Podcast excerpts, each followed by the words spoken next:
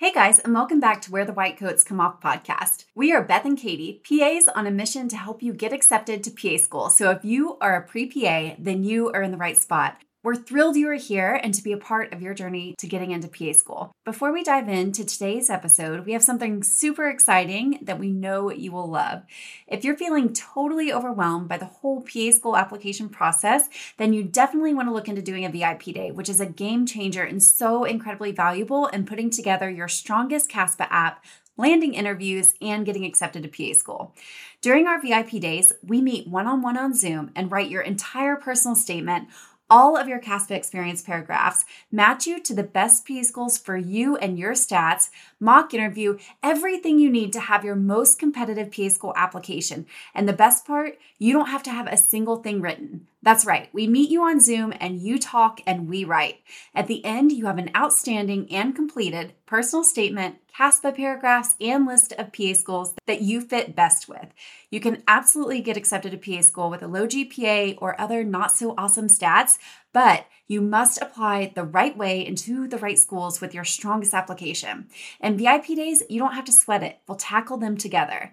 And our VIP days also include not only personal statement writing session, CASPA paragraphs writing session, but also a mock interview to help you crush your PA school interviews. You'll also get access to our exclusive application to acceptance course, PA school directory, and weekly PA shadowing hours you can add to your CASPA application.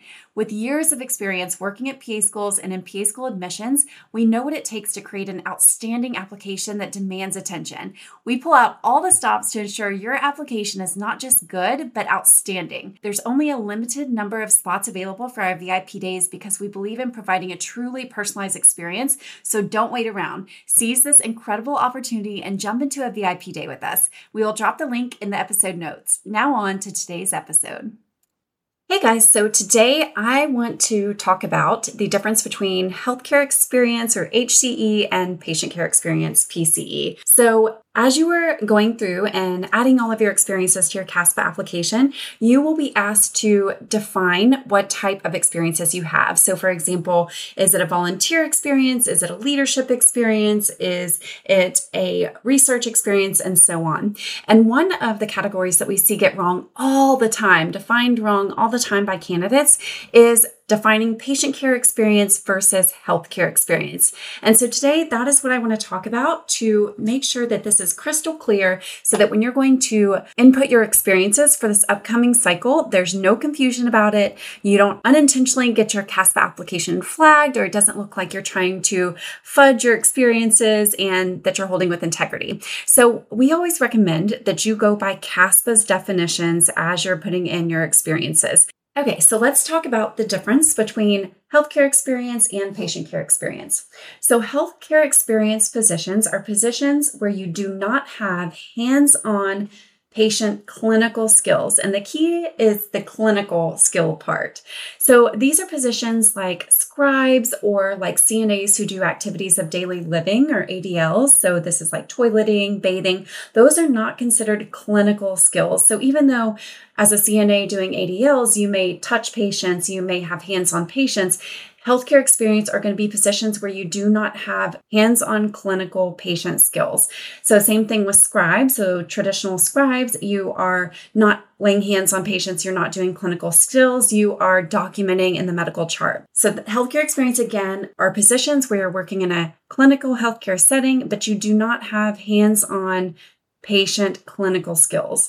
On the flip side of that, patient care experience positions are positions where you are working in a clinical setting and you do have hands on patient clinical skills. So, clinical skills being taking vital signs, doing wound care, finger stick glucose, you're administering medications, you are splinting. There's so many different clinical skills out there, but the main differentiation between the healthcare experience and the patient care experience is whether or not you have hands on direct patient clinical skills. So, this is really important for categorizing your experiences in CASPA. Now, some programs do accept healthcare experience positions such as scribing as patient care experience.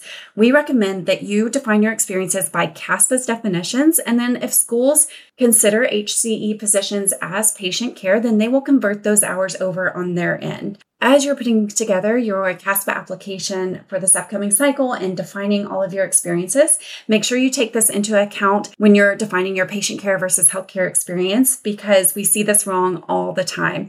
And you need to make sure in those CASPA paragraphs for each position that you're being very specific about your strongest skills. And the reason why is because the faculty member who is reviewing your application only knows their experience of those particular positions, right? Only knows their perspective. So let's take, for example, an MA or a medical assistant.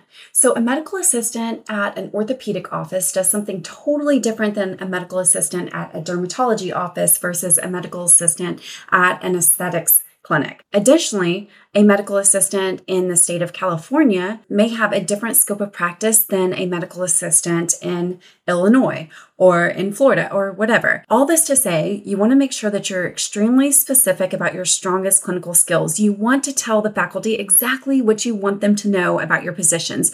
Don't make them assume, don't make them read between the lines. And this is really going to go such a long way and make such a huge difference in the strength of your application. Your CASPA experience paragraphs are one of the most underrated pieces of your entire CASPA application. If you think about it, every single paragraph is a chance to shine and to tell faculty and PA schools why you're a great candidate for their program by highlighting your strengths and the strongest skills and responsibilities that you have in every single position. So make sure you really rock these CASPA paragraphs out. Make sure that you define them correctly by CASPA's definitions. You can look at CASPA's website, they have definitions for each and every single entry. And make sure you really take into account the things that you do on a daily basis that you may have forgotten about or that may seem normal to you just because you do them every single day, but that are actually really strong, things that you can include in your application. So keep up the amazing work and definitely make sure to get your CASPA application edited before you press submit. Remember, once you press submit, guys, it is done for the entire cycle. You can't edit a single thing for an entire cycle. So make sure it is absolutely perfect before you press submit. Get your CASPA application edited. We have a CASPA application editing service, which includes an edit of your entire CASPA application, all of your experience paragraphs, and personal statement editing to make sure that your CASPA application and your personal statement are outstanding and will catch the attention of the PA schools that you apply to.